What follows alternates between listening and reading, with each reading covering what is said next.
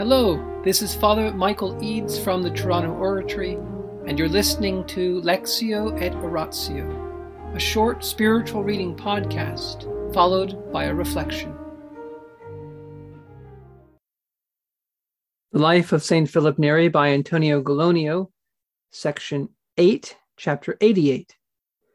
The fathers lived under the same roof and had but one heart and one soul, loving each other with mutual affection. They all endeavored to do what was pleasing to God in every way. Philip governed his disciples with gentleness and kindness, making himself all things to all men, for he was as a father to them, enabling them to carry out their duties more by paternal advice and encouragement than by imperious authority. What was remarkable in him and worthy of imitation is that he hardly ever employed commands and orders so as to get people to do things, but spoke to them in a mild and friendly manner. He was able to exact obedience in carrying out what was necessary, even if it were difficult or disagreeable through his humorous and gentle admonitions, as if he were requesting rather than requiring, more easily than others attempt to do by direct commands. He won the minds of all in such a way that he could guide them as he wished. Eventually, he composed some constitutions in order to in- introduce structure and form to religious life, establishing them by common consent, so that everyone agreed to them readily and with enthusiasm. One of his wise principles was that there is no more certain or safer method of advancing on the way one intends to go than by following an experienced guide.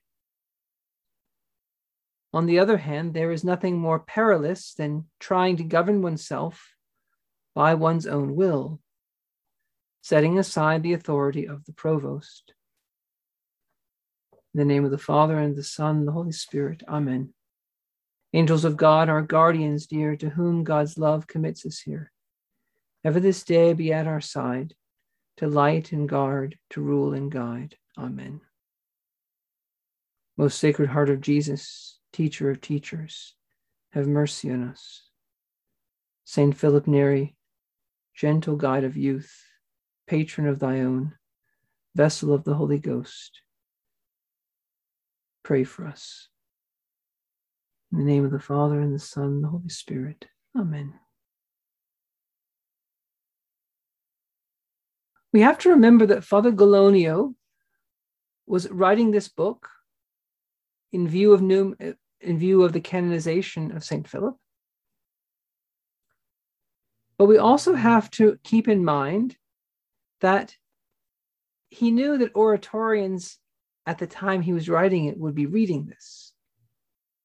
So he writes what he does, partly because the other oratorians will read it. He wants to encourage them. And so tonight he mentions the word provost. Well, the provost is the head of the individual oratorian house. St. Philip was the first provost. And each individual or, oratorian house has a father who we call the provost. And he's elected for three years.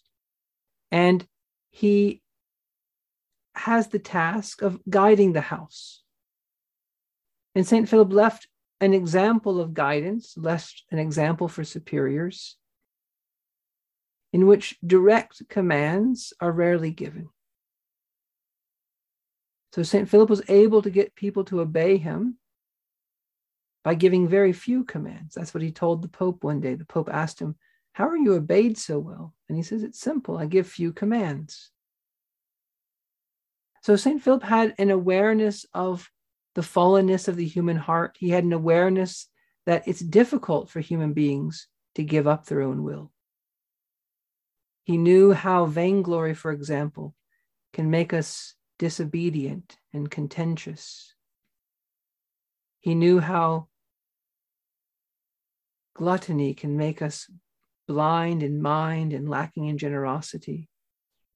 He knew how sloth could make us very hesitant to do something that would seem hard to us. He knew how lust can make people not want to do something if it doesn't involve kind of intimate, friendly connection with others. He knew how anger could make people want to get revenge. He knew how envy could make people happy that other people are not being chosen set aside. He knew how greed could make people very hesitant to do something that didn't have some personal gain for them in it. In other words, St. Philip understood the fundamental flaws that original sin is introduced into the soul. And he also understood that he didn't want people to get their back up. He didn't want them to refuse. He wanted them voluntarily to go along with what he was suggesting. And so, first, he had to make sure they knew he cared about him, that he was their father, that he had their best things at heart. And then, when he got them to do things, he would do it in a friendly manner a mild manner, using humor, using gentleness, requesting rather than requiring. So St. Philip would sometimes say, What would you say if I asked you to do this? Well, what would you think about this?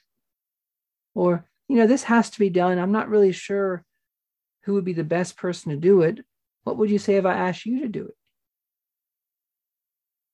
He didn't use direct commands do this, do that. And in this way, St. Philip, the master of the human heart, was able to draw people closer to God and to each other. St. Philip was not manipulating people. This is not about manipulation.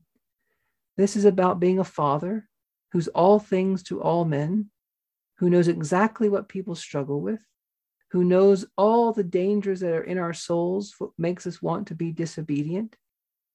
He, it's a father who respects our freedom.